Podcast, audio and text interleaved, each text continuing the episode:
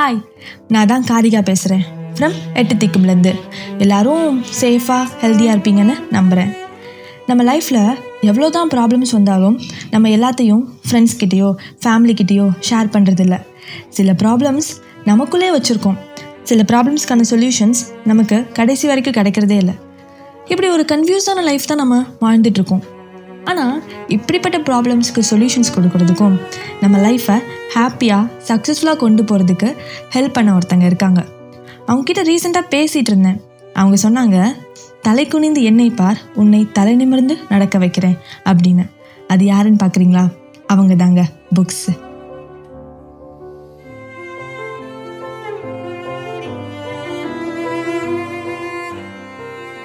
புக்ஸ்ன்னு சொன்னோன்னே நிறைய பேர் நம்ம லைஃப்பில் புக்ஸ் இவ்வளோ பண்ணுமா?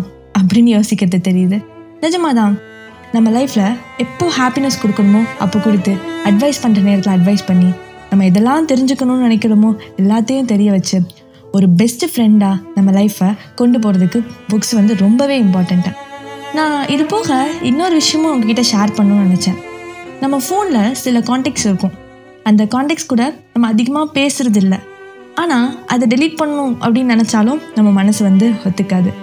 அப்படிப்பட்ட கான்டெக்ட்ஸ் தான் நம்மளோட சைல்ட்ஹுட் ஃப்ரெண்ட்ஷிப்ன்றது நம்ம என்னதான் அவங்கக்கிட்ட பேசலைனாலும் அவங்களோட அவ்வளோ மெமரிஸ் நமக்கு இருக்கும்.